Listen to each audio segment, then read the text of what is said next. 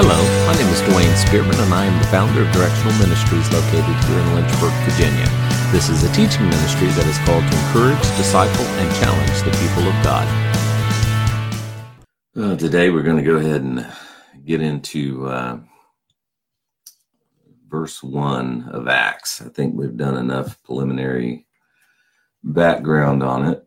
Uh, over the past couple weeks, we've we've talked about uh, the fundamentals of Bible interpretation, which led to dispensationalism, and what that is and what it is not. Um, and so today we're going to jump right into verse number one. We'll start here in just a minute.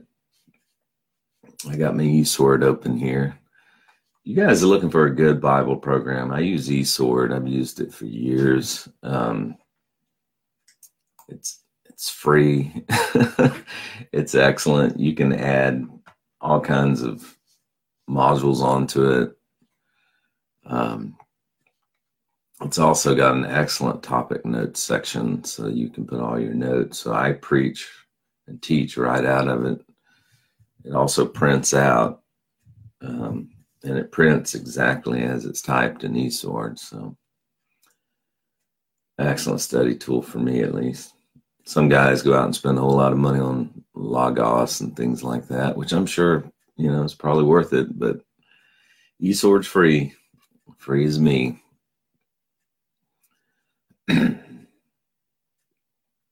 All right, Acts chapter number one is where we're going to start today. Acts 1 1. All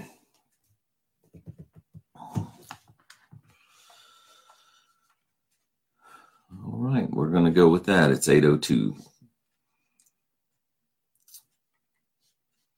All right, this right this will be session 4 in our act study. I've spent the first 3 sessions uh, talking about just some background and how I arrived at where I am in regards to the book of Acts. And anyone who knows me knows that there has been a change in the way I view the book of Acts. Forgive me, I've uh, been struggling with a sore throat all week. But um, so I felt the need on my own. I went and studied the book. Um, and then I decided to share what I believe the Lord has shared with me. And as I'm sure Scott will attest to, um, you know, some people get a little shaken by it. Um, but what it really boils down to is whether or not you're going to interpret the Bible literally or not. If you're going to go with a literal interpretation of the Bible, then you can only interpret what is in front of you. Uh, if you start adding stuff to it, you're spiritualizing you're allegorizing. If you begin to make it say something that it's not saying, you you have moved away from a literal approach to the Bible. And um, I'm not going to do that anymore. Uh, and even within the circles that I have ran in for many years now, we tend to do that. We tend to put things where they don't belong uh, and just follow the Protestant tradition, if you will. Uh, so, this time, as we go through the book of Acts, we are going to literally interpret it. Uh, we're not going to assume. Matter of fact, I have found that your best bet is to question assumptions, to question what you've all, what you've been taught. So, with that in mind, let's go ahead and uh, get into Acts chapter number one, verse number one, begin our study. And you're certainly free to ask questions as we move along, and I'll address them as best I can. Sound good? Uh, Acts chapter number one. the former treatise have I made, O Theophilus, of all that Jesus began both to do and to teach and for years, as I've said, this book was a mystery to me because I failed to see it for what it is. The book of Acts is transitional, it is a transition from the Jew to the Gentile. It is a transition from Peter in the first nine chapters to Paul in 11 through 28. It is a transition from Jerusalem to Antioch. God's desire was to teach the Gentiles through the Jew. And that's something that just for years I just I I guess I just didn't do my homework in the Old Testament. I mean, his desire was to bring about salvation. Good morning, Judy.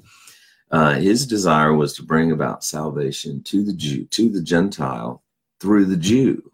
That's what God's desire was. You know, we looked at this the other week when we talked in Isaiah, you know, 42. Behold, my servant whom I whom I uphold, mine elect, in whom my soul delighteth. I have put my spirit upon him, and he shall bring forth. forgive my voice again. Judgment to the Gentiles. In Isaiah 49 6, and he said, It is a light thing that thou shouldest be my servant to raise up the tribes of Judah and to restore the preserved of Israel. I will also give thee for a light to the Gentiles, that thou mayest be my salvation unto the ends of the earth. God's desire was to bring salvation to the Jew so that he could take it to the Gentile. That was his plan. And last week we went over a lot of these these, these verses and and the redeemer shall come to zion in isaiah 59 20 and unto them that turn from their transgression in jacob saith the lord as for me this is my covenant with them saith the lord and that's another complete bible study um, we are not covenant people. We do not live under a covenant. The covenants were given to the nation of Israel, not to the Gentile. We are not a covenant people. We do not live under a covenant. His covenants are with the Jew. And he says, as for me, this is my covenant with them, saith the Lord. My spirit that is upon thee, and my words which I put in thy mouth shall not depart out of thy mouth, nor out of thy mouth, out of the mouth of thy seed, nor out of the mouth of thy seed, seed, saith the Lord, from henceforth and forever. So, bottom line is God's desire was to reach the Gentiles through the Jew. So, when Jesus came uh, at his first advent, what coulda, woulda, shoulda happened didn't. When he came preaching in Matthew, Mark, Luke, and John, saying the kingdom of heaven is nigh, that just means the kingdom of heaven is hand, is at hand. It's at, it's at the doorstep. I'm, I'm, I'm preparing you for it. And he said, he, he, John the Baptist, and the apostles preached, repent for the kingdom of heaven is nigh. He was preparing the people for the official offer of the kingdom, which came through the mouth of Peter, because he said, Upon thee I will build my church. And that's not talking about the Gentile church. It is talking about the kingdom church. It is talking about, and that word church, we, in our King James Bible, you know, many we transfer that we translate that word ecclesia into church, but it can be also translated into synagogue or just assembly.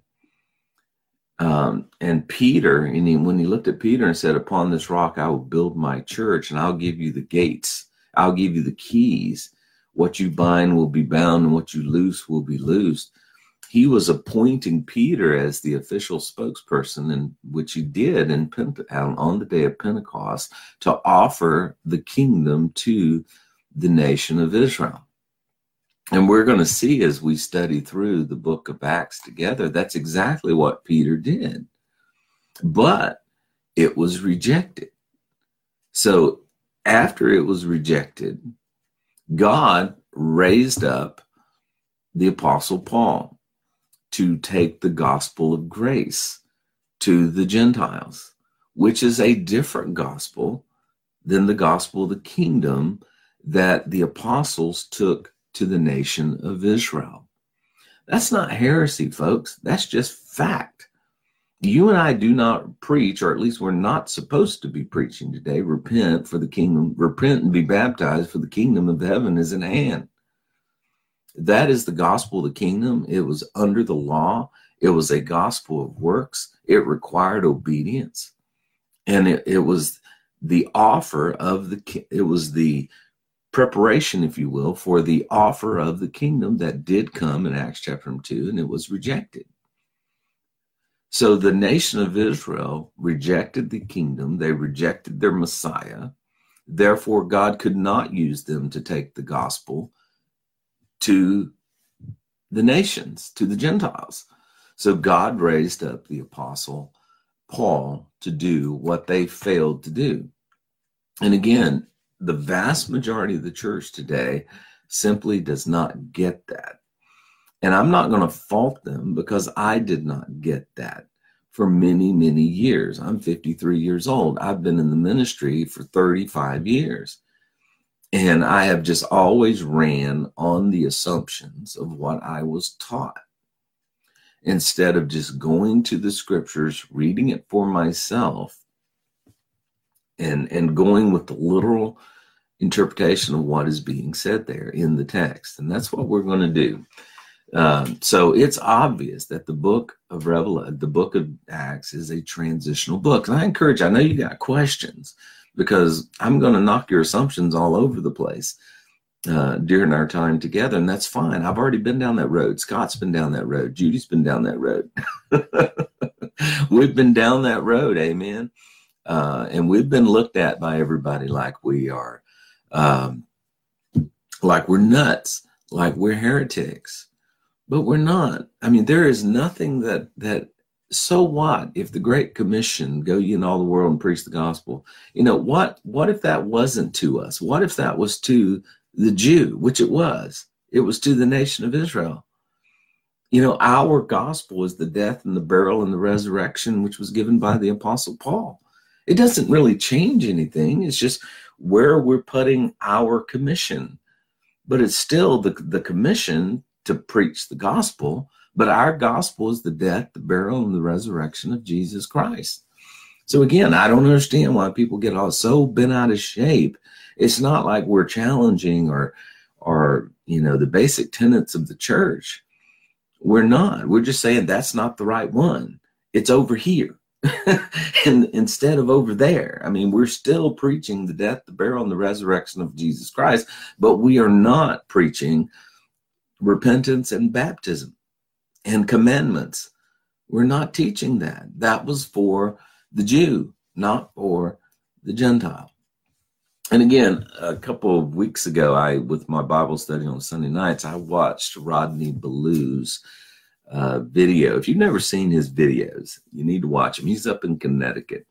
And he talked about how that, you know, a lot of people are not ready for this. And I've learned, and I'm sure some of you have learned, I'm sure you've learned, um, they're not ready for this. Uh, and in his presentation, and I can, you know, put the link to his video in this, he talks about you have to create a dilemma first. in other words, you have to uh, create a point where they see that there's a contradiction here. You know and once they see that contradiction and there is there are contradictions between what peter said and what paul says. There are contradictions between what paul says and what james says. Okay? And once they start questioning those contradictions that's just a real good time to move in and say you know what actually these are not contradictions at all Peter and James were talking to the nation of Israel.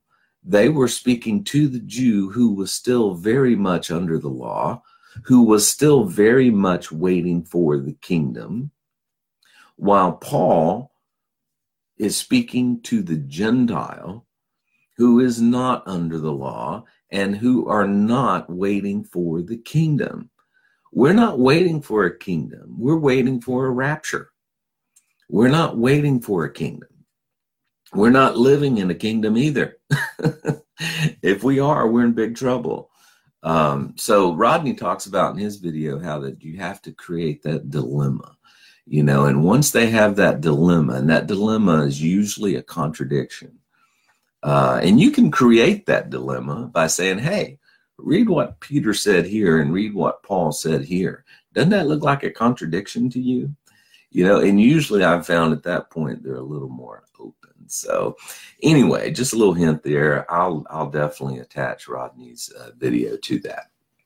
So, if you think about it, what could have, would have, should have happened is Matthew, Mark, Luke, and John, first seven chapters of Acts, remove all of the Pauline epistles and back Hebrew up, Hebrews up, the Hebrew epistles all the way through Revelation. That is what should have happened.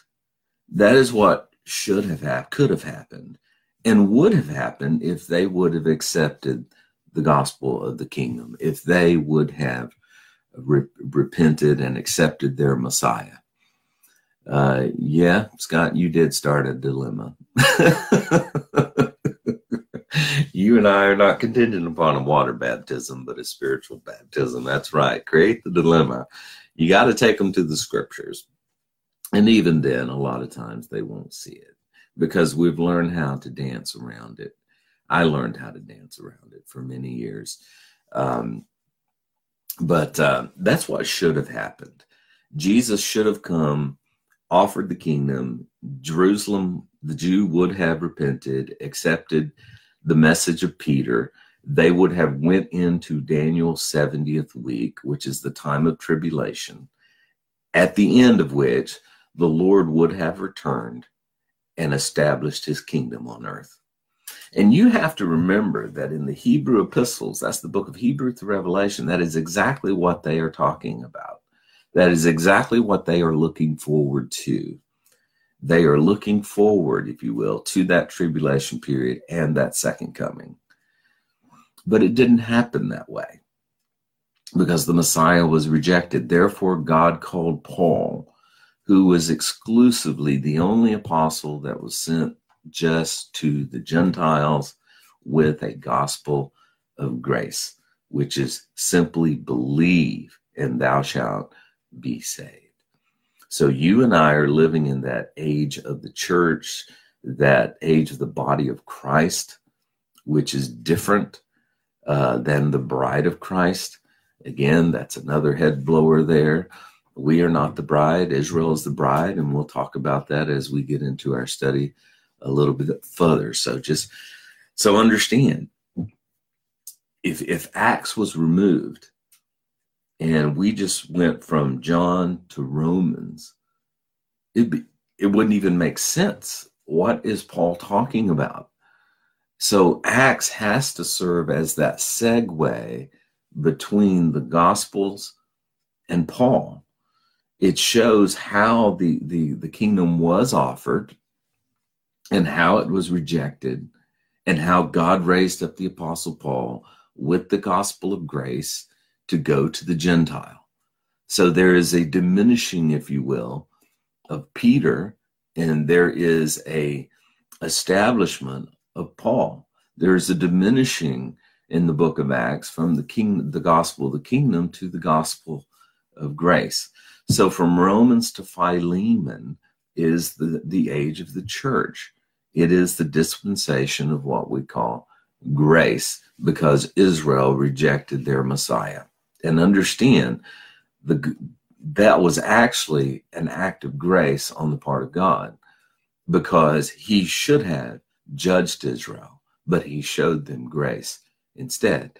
Um, I've been really studying the uh, Romans chapter number 11. That's, that's another study for another time, but awesome study. Read that slow. Uh, what God did as an act of grace and not bringing judgment on the Jew for their rejection of their Messiah, uh, but instead offering or grafting in, if you will, um, that wild olive uh, tree, uh, the Gentile, into the promises as well. So very interesting study, and I, have misinterpreted that for years too. So uh, that's another one we we got to work through. So Acts has to be viewed as a segue. If you just dropped off at the end of the Gospel of John and opened up to Romans chapter number one, it would not make sense. Acts has to be viewed as a segue, um, or it would not make sense at all. Um, for example, I have a couple things here. If Acts were removed, Romans would make no sense at all. It would have just picked up with the introduction of Paul with no segue. For example, in Luke uh, 24 44, it says, And he said to them, These are the words which I spake unto you while I was yet with you, that all things must be fulfilled that were written in the law of Moses, and in the prophets, and in the Psalms concerning me. Then he opened their understanding that they might understand the scriptures. And he said unto them, Thus it is written, and thus it behooved Christ to suffer, and to rise from the dead the third day, and that repentance and remission of sins should be preached in his name among all nations, beginning at Jerusalem, and ye are witnesses. And behold, I will send the promise of my Father upon ye, but tarry ye in Jerusalem until ye be endued with power from on high. That is what happened at Pentecost. Pentecost was the fulfillment of Joel chapter 2, verses 28 through 32. He was going to empower them to take the gospel, not the gospel of grace, but the gospel of the kingdom to all nations. It cannot be referring to the dispensation of grace that you and I live in now, the one that Paul spoke of uh, in, in Ephesians chapter 3. For this cause, Paul, I, a prisoner of Jesus Christ, for you Gentiles, if you've not heard the dispensation of the grace of God, which was given to me toward youward, or to youward, how that by revelation he made known unto me the mystery so obviously, whatever Jesus told the apostles in Luke chapter 24, verse 44, was not what he told Paul in Ephesians chapter 3. Because Paul says it was only given to me. And he says, how that by revelation he made known to me the mystery. And obviously, a mystery means nobody else knew it. Paul was the first one to know it. So they could not have been talking about the same thing. And then we got to ask, why were they told to wait in Acts chapter 1? Why were they told to wait there in Acts chapter number 1, where it says, Tarry ye here in Jerusalem until ye be? Because they were waiting for something to happen. What was that? It was the fulfillment of Pentecost, the filling of the Holy Spirit, so that, that they could go and take the message of the kingdom to the nation of Israel first. And then after Israel repented, it would go further after the kingdom. Uh, the book must be, be viewed as a setting aside of Israel and the rise of the church. It is a transition. Any other way to view it would, would, would be an error. And then he says in verse 2 um, notice he says, The former treatise have I made, O Theophilus, of all that the Jews began to do and to teach, until the day that he was taken up. After that, he, through the Holy Ghost, had given commandments unto the apostles whom he had chosen. The former treatise is speaking of the Gospel of Luke. Luke is the writer of the book of Acts. Now, no one knows who Theophilus was, but his name means lover of God. And as Luke states, his gospel was that Jesus did and taught until he was taken up. So Luke, Luke, his gospel was what Jesus did and taught until he was taken up. That's the book of Luke. Okay. Now, in the second treatise that Luke is writing in the book of Acts, obviously he's going to talk about after the Lord was taken up. Notice that Jesus had given commandments to the apostles whom he had chosen. What commandments were given to the apostles? He commanded them many things.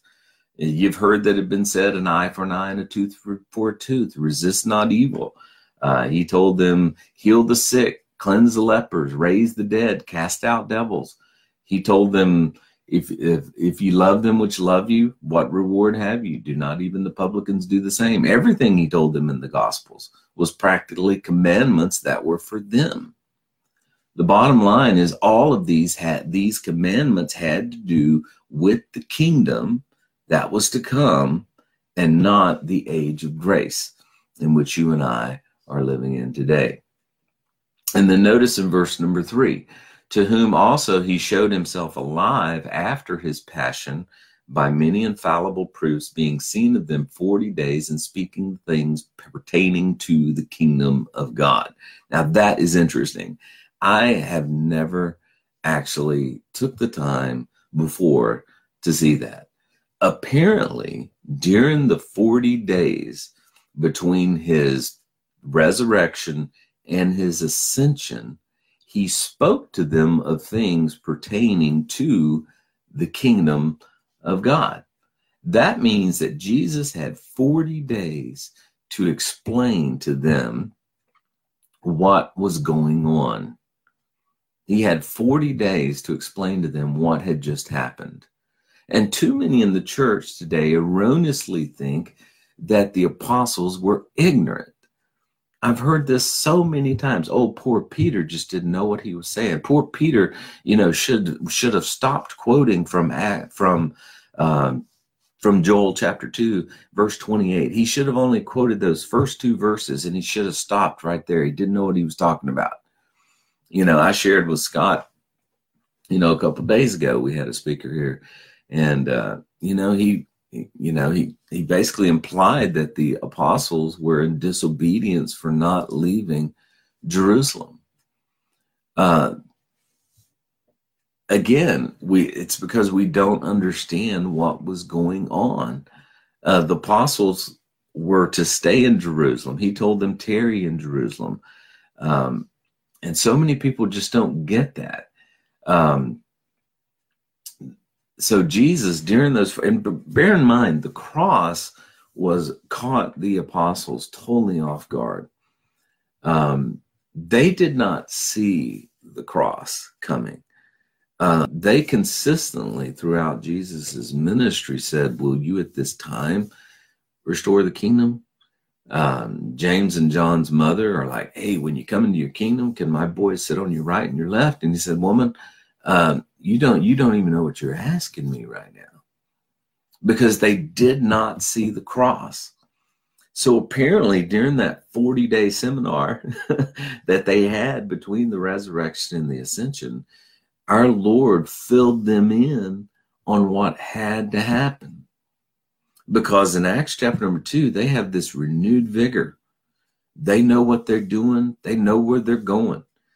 Uh, so during that 40 days, the Lord had to have filled them in on exactly what was going on at that time. You remember Jesus said, told him, he said, I'm, I'm the son of man's going to be lifted up. And Peter's like, no, no. You remember when Peter cut off Malchus's ear? No, they did not see the cross. So I believe that Christ explained more fully to them during that 40 day period what exactly was going on. He gave them the backstory, if, if you will. Um, it's interesting. I just put a little note here that uh, 40 days corresponds to the days of testing in the desert. Um, you know, I just I was trying to draw a parallel there um, 40 days, every day of testing is a day of ministry. Uh, you know, I, I, that may be a sermon one day, but uh, just kind of interesting there. And then look in verse number four. And being assembled together with them, commanded them, them that they should not depart from Jerusalem, but they should wait for the promise of the Father, which saith he, Ye have heard of me for John truly baptized with water, but ye shall be baptized with the Holy Ghost not many days hence. Now, notice they're told, do not depart from Jerusalem. Do not leave Jerusalem, but wait for the promise of the Father. So, what was the promise of the Father? Well, the promise of the Holy Ghost, which was promised in Joel chapter 2 and verse number 28. And it shall come to pass afterward that I will pour out my spirit upon all flesh. Your sons and your daughters shall prophesy, your old men shall dream dreams, your young men shall see visions. And also upon the servants and upon the handmaids in those days I will pour out my spirit. That was the promise that they were told to wait, to tarry in Jerusalem until it should be fulfilled. Interesting. There's a, I got a little interesting note here. Um, if you look back in Acts, uh, notice that where it says wait for the promise of the Father, if you have a red letter edition of the Bible, that is in red. Uh, but understand, red letter editions did not come out until around 1899. But apparently, if you if you look at this, um, and being assembled together with them, that they should not depart Jerusalem, but wait for the promise of the Father, which saith he, You have heard of me, for John truly baptized with water. Um, again, they're assuming that our Lord said that. Uh, and uh, have you ever heard people say, I'm a red letter Christian? have you ever heard people say that? Well, my question is can you truly be a red letter Christian? Because Jesus never said anything to the church in the Gospels. So to say you're a red letter Christian is is is quite ignorant if you really think about it. You can't really be a red letter Christian because everything we know about the Christian church is found by the Apostle Paul from Romans through Philemon. Um, just another uh, point of interest. Um, I had a, a, a note here um, that actually John the Baptist is the one that said those words, and that's why I brought that up, not Jesus. Uh, so in the red letter Bible, they erroneously put those letters in red. Uh, in Matthew 3:11, I indeed baptize you with water unto repentance, but he that cometh after me is mightier than I, and he will baptize you with the Holy Ghost. So that was spoken of by John the Baptist uh, in Luke chapter 3, verse number 16. Then John answered, saying unto them, I indeed baptize you with water, but one mightier than I cometh, the latchet hoof of whose shoes I'm not worthy to unloose. He shall baptize you with the Holy Ghost and with fire. So actually, John the Baptist uh, spoke those words. So point is the red letters are not inspired folks okay and the second point is uh, uh, there's a lot more to the Bible than just the red letters. To, so to say I'm a red letter Christian or I believe all the red letters, I believe all the red letters too. Uh, but the red letters were to the nation of Israel. So they were to wait in Jerusalem for Joel chapter 2 uh, to occur. Um, I found something also interesting, and I think it might have been Randy White that pointed this out. If you don't follow Randy, Randy's an excellent Bible teacher.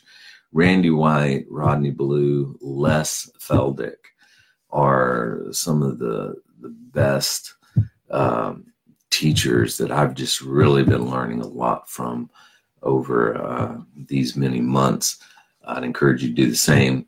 The King James uses the term Holy Ghost 90 times, and it is always referring to the third person of the Trinity, while just the word Spirit with small s is not. So, one of the neat things about the King James Bible is that the word Holy Ghost is always uh, referring to the third person of the Trinity. You know that they're talking about the third person of the Trinity, and it's always called the Holy Ghost. Notice in verse number six, and when they therefore were come together, they asked of him, saying, Lord, wilt thou at this time restore the kingdom again to Israel? Notice the apostles are still looking for the kingdom. Why? Because that's what was supposed to be next.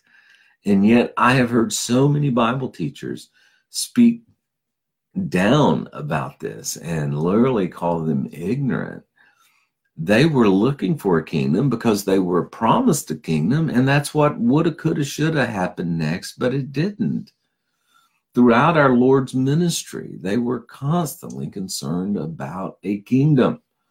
Why? Because John the Baptist's first words in Matthew chapter 3, verse number 2 was, Repent, for the kingdom of heaven is at hand. Our Lord's first words in Matthew chapter 4 and verse 17 was, Repent, for the kingdom of heaven is at hand. The Beatitudes of Matthew chapter number 5 were all about the kingdom. The entire message of the gospel was about the kingdom. You know, in Matthew 4 23, and Jesus went about all of Galilee, teaching in their synagogues and preaching the gospel of the kingdom and all manner and healing all manner of diseases and, and uh, that were that and sickness among them. Anyone who says that they are in the kingdom today needs to actually read the text. We are not in the kingdom. They were expecting a kingdom. And we know that it was a literal kingdom because they said, Are you at this time going to restore the kingdom? They were looking for a physical kingdom, an earthly kingdom. They were not looking for a spiritual kingdom. It wasn't a kingdom that was to be in their hearts. it was a kingdom from which Christ would rule from Jerusalem. Um, in in remember in Matthew chapter 19, verse number 28, and Jesus said unto them, Verily I say unto you that ye which have followed me in the regeneration, when the Son of Man shall sit in the throne of his glory, ye also shall sit upon 12 thrones, judging the 12 tribes of Israel. So, why were the 12 looking for a kingdom? Because they were going to sit on 12 thrones judging the, the 12 tribes of Israel. They were always looking for a kingdom, a literal kingdom, a restored kingdom, the kingdom from which David ruled, and now his descendant would rule. And then verse number seven, and he said unto them, It is not for you to know the times or the seasons which the Father hath put in his own power. Notice that he did not correct them. Instead, he just said that it was not for them to know. It was not for them to know. Why? Because it was contingent upon them taking that gospel to the nation and the nation repenting. So the bottom line is that the kingdom offer was still on the table at this time. It was still on the table.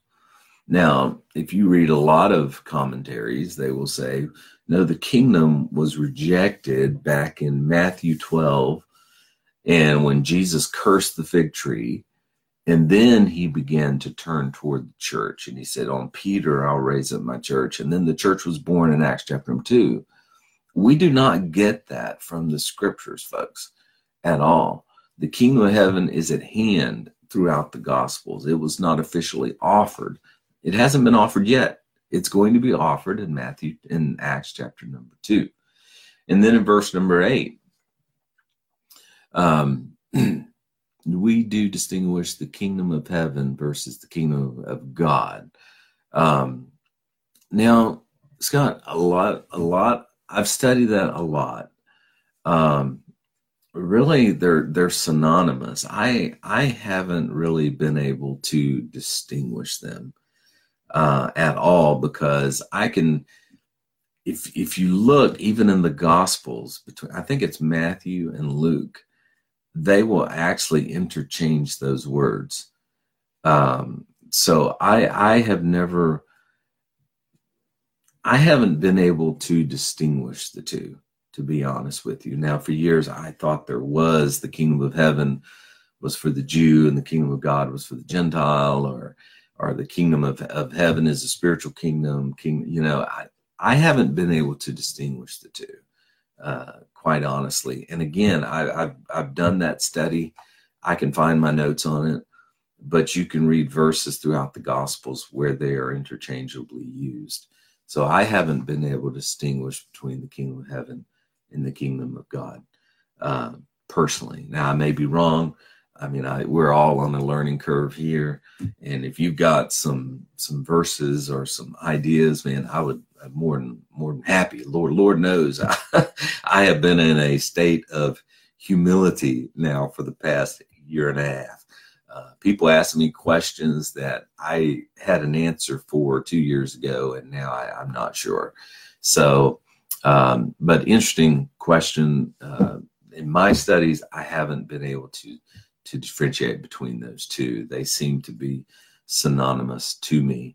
Now I know that God is King of the universe. You know, I mean, you know, a lot of people in the church say today that you know uh, I'm a king's child. Uh, he's my king. You know, actually, he's the king of the Jews. He's not the king of the Gentiles in in in one sense, but he is king and he does reign uh, and he does have sovereignty.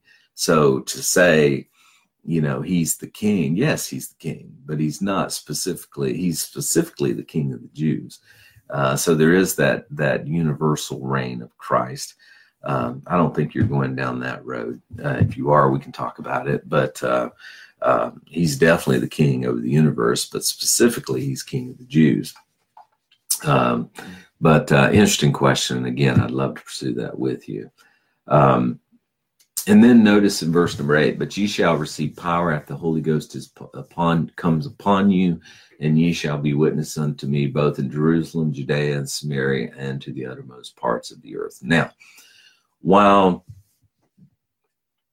while he refused to elaborate on the timing of the restoration of the kingdom, remember they asked him, When will you go do this? He says, Not for you to know he did tell them that it would be preceded by the outpouring of the Holy Ghost, who would come and empower them, the apostles, to take the message to Jerusalem and beyond. Okay. Um, only the kingdom is in view here and nothing beyond that. The church is not in view in this verse the church is not in view in this in this verse okay he is saying they are going to take the gospel the gospel of the kingdom to jerusalem and beyond only the kingdom is in view here you have to remember and, and, and again I'm, I'm learning this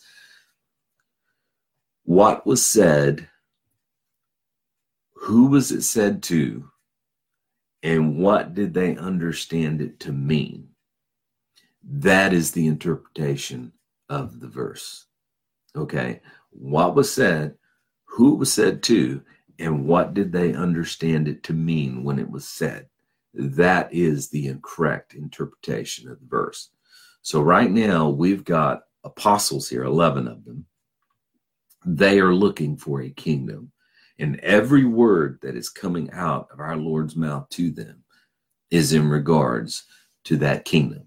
They have absolutely no clue as to a church, a Gentile bride, that is. They have absolutely no clue that the nation of Israel is getting ready to turn its back on its Messiah and his legitimate offer of the kingdom. So, again, who said it? Who did it say it to? And what did they understand it to mean when they heard it? That is the interpretation you know, we tend to look back with 2020 hindsight and reinterpret things based upon what we know now. You know, I say this when I speak of the book of Revelation. You can only you can only write about what you don't know in what you do know. you know, I mean, I can't explain something that I don't know. I can only use terms of what I do know to explain what I don't know. So the apostles here don't know anything about the mystery that was to be revealed to the apostle Paul. So they are not thinking about that. Okay, they are this is the kingdom and the Lord is not speaking in parables at this time. He is literally telling them uh, stay here. You're going to be filled with the Spirit. And when you're filled with the Spirit, you're going to take the same gospel, repent, be baptized, for the kingdom of heaven is at hand to Jerusalem, Judea, and beyond. Only the kingdom is in view here. And when he had spoken these things in verse 9, while they beheld, he was taken up in a cloud and received him out of their sight. Why did Jesus have to ascend? Now, this is interesting. Uh, I was uh, in a Bible study several weeks ago. Why did he have to ascend? Why didn't? why couldn't he just stay, you know, and let them take the gospel of the kingdom? Uh, and then, you know, um, the only passage that speaks about it that I find possibly is Ephesians chapter 4 and verses 9 and 10. And it says there, with all lowliness, well, 9 and 10, now that he ascended, what is it that he also descended first into the lower parts of the earth? He that descended is the same also that ascended up far above the heavens, that he might fill all things. That's the only verse that gives me a clue, I believe, of why he had to ascend. He had to fulfill or fill all things. And it speaks of reigning or overseeing. And if you think about it, he had to go away so that he could come back again which is the second coming. So he had to, there had, he had to go away so that there would be a second advent. Also, if you want to project out a little bit in the book of Revelation, uh, had the kingdom, had the Jews accepted the gospel of the kingdom, he would have had to be there on the throne to oversee um, the tribulation period. So our Lord had to ascend. Um, also in Psalm 110, the Lord said unto my Lord, Set thou at my right hand until I make thine enemies thy footstool. In other words, the Lord had to be sitting at the right hand of the Father when all of this stuff went down so that he could make his enemies his footstool. So uh, that was a, uh, a question that was asked why did he have to ascend? Why couldn't he have just stayed? Well, he had to ascend that he might fill or fulfill all things. On another note, when it says a cloud received him, uh, could be, and most likely, I believe, is referring to heavenly hosts rather than simply atmospheric clouds. because when you read in the Bible, it talks about it a lot about the Lord coming with the clouds. Uh, and I believe that's referring to heavenly hosts more so than it is to regular atmospheric clouds. So just another, um, yeah, that's good, Scott. To apply the blood to the mercy seat in heaven. Amen. That's that's good too, man. I mean, he had to ascend. He had to go back and sit at the right hand of the Father. Very good. Um, that's a that's a great study. Uh, you know, looking at the the wings of the cherubim as they sit over the mercy seat as they they're spread out over the mercy seat and then directly under the mercy seat is the law the commandments.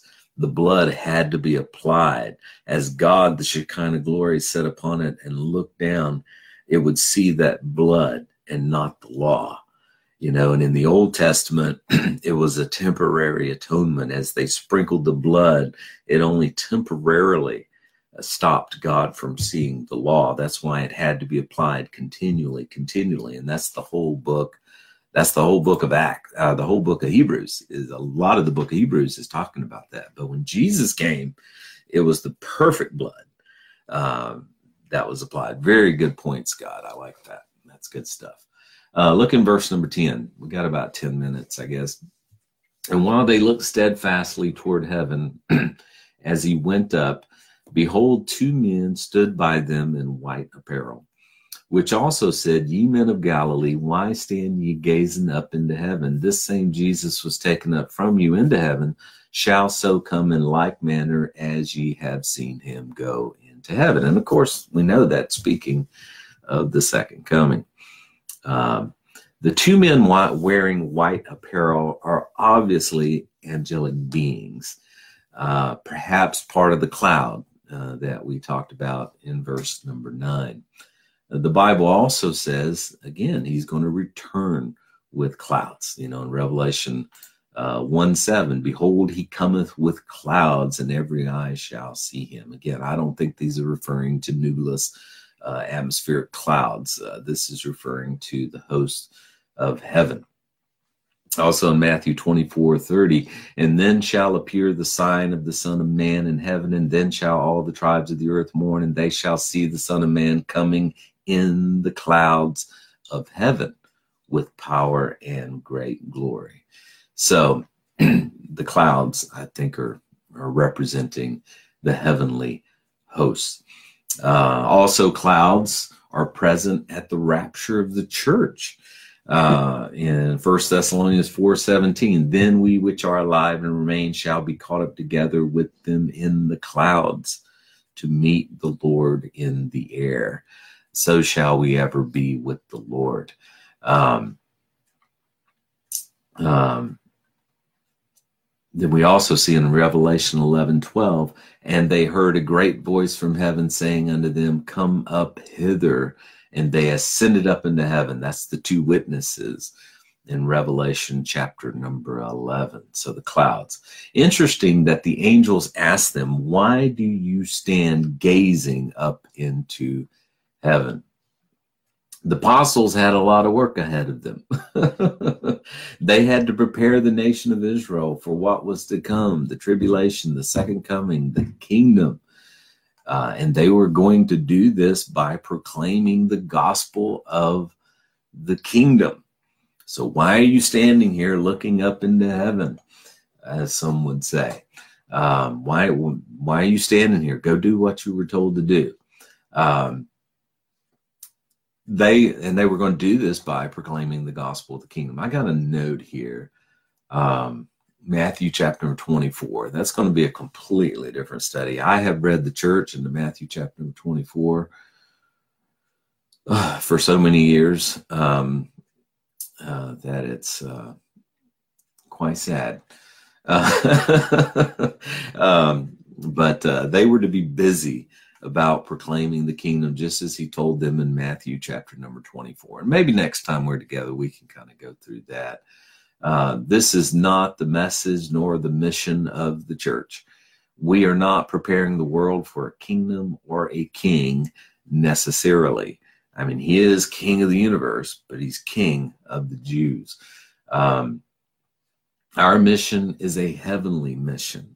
Remember, the promises to the Jew are earthly, the promises to the church or the Gentile are heavenly. In Philippians chapter 3, verse number 20, for our conversation is in heaven, from whence we also look for the Savior, our Lord Jesus Christ. Um, I don't know what our part, if any, will be in the kingdom. The kingdom is an earthly physical rule of our Lord Jesus Christ over the Jews the 12 the 12 will be judging the 12 tribes um, you know and i can get into more speculation there but but we are a heavenly people. We're not an earthly people. Our message is not about a kingdom but about an individual salvation. You see the jews had to collectively repent. It was national repentance. If 2,000 were saved when Peter preached the first time and 3,000 were saved the second time Peter preached, it was not enough. The entire nation of Israel had to repent in order for the kingdom to be restored, and it simply did not happen. Also, notice uh, these this same Jesus which was taken up from you in the heavens shall so come in like manner as ye see him go into heaven. Hello, Leslie. Um, this is the very same Jesus, the same way that you saw him go, he will come back in like manner. Just as he physically left, he will physically return. That was the promise. Just as he left from the Mount of Olives, he will also return to the Mount of Olives. That's what the angel told him. The same way you see him go will be the same way you see him return in Zechariah chapter 4 and verse number 4 and his feet, speaking of the coming of the day of the Lord. Behold, the day of the Lord cometh, and thy spoil shall be divided in the midst of thee. I will gather all the nations against Jerusalem to battle, and the city shall be taken, and the houses will be rifled, and the women will be ravished, and half the city will go forth into captivity, and the residue of the people shall not be cut off from the city. Then shall the Lord go forth and fight against those nations as when he fought in the day of battle. And his feet shall stand in that day upon the Mount of Olives, which is before Jerusalem on the east. So the, the angel is telling them the same way you see him go is the same way he will return. He left physically, he will return physically. He left from the Mount of Olives and he will return to the Mount of Olives in Zechariah 14 9, and the Lord shall be king over all the earth. In that day there shall be one Lord, and his name is one. Um, so the same way you see him go is the same way you'll see him return. This is not referring to the rapture of the church. This is referring to the second coming. The rapture is for the church. The second coming is for the nation of Israel. And then notice in verse 12, then returned they unto Jerusalem from the mount called Olivet, which is from Jerusalem a Sabbath day's journey. A Sabbath day's journey is slightly over a mile. Notice that they were still concerned with the law. They were still concerned with the law. Why? Because they were still very much under the law. And we will find that they are still going to the temple uh, even after this happened, uh, they didn't start home Bible studies. They immediately started, they kept going back to the temple with the assumption that they were still participating in the sacrifices. Um, and when they were come into the upper room, and this is where I'll finish the last couple minutes.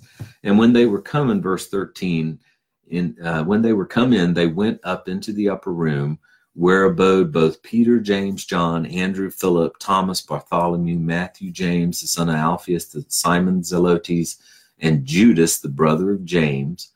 These all continued with one accord in prayer and supplication with the women and Mary, the mother of Jesus, and with his brethren. And in those days, Peter stood up in the midst of the disciples and said, the number of the names being together about 120. So now Luke names the apostles present by name. And of course, Judas Iscariot is not there, he has not been replaced yet. Altogether, there was about 120 of them.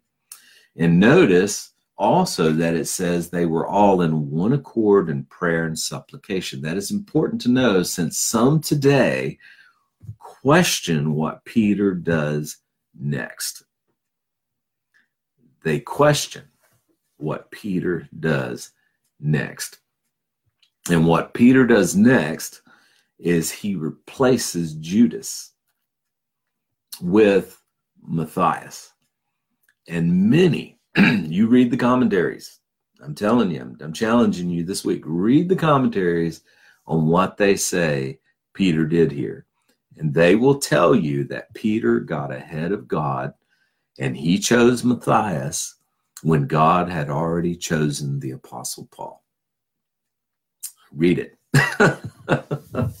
no, I tell you, Peter did exactly what Peter was supposed to do here because the Apostle Paul has nothing to do with these 12 apostles. These 12 apostles are going to the nation of Israel. Paul is the apostle to the Gentiles. So, very interesting there. I would encourage you to read that and we'll we'll get into it. You know, you ever heard the question, who's is Paul's name on on the uh, in the heavenly city? Is he on the 12 foundations or whatever, the 12 gates, uh, the 12, the 12, uh, what is 12 gates are named after 12 tribes and the 12 foundations, you know, is Paul's name there or Matthias's name is there?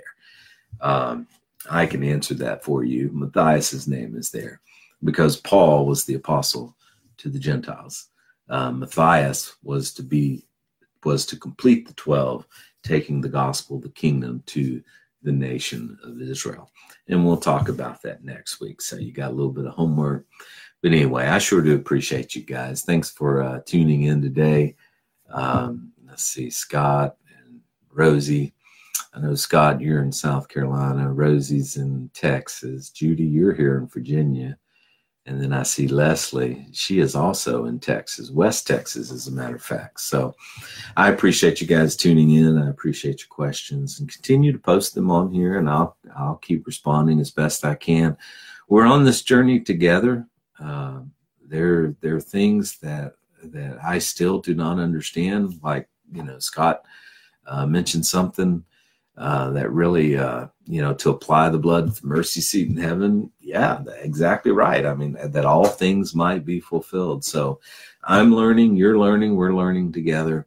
And I would just encourage you, um, you know, I still get invited to speak in churches, and I do not make this the topic of my sermon. Um, because I'm not here to to split anything. I'm not here to cause any kind of division. Um, you know, and I understand that, um, you know, I, I don't have all the answers. You know, I really don't. I mean, I'm still, I mean, as I got on this journey, one answer led to another question, which led to another answer, which led to yet another question. So, um, you know, um, yeah, I'm not here to cause division. Um, I'm just here to literally interpret the Bible. What does it mean? What what does it mean for me? And uh, so I'm on this journey, and you're on this journey too. So I'll be praying for you guys, and I sure do appreciate you, and I love you. And uh, um, let's just enjoy the journey together and learn from each other. And uh, remember that God loves you and He wants the best for you, and He's working all things out for our good. God bless you guys. Y'all have a great week.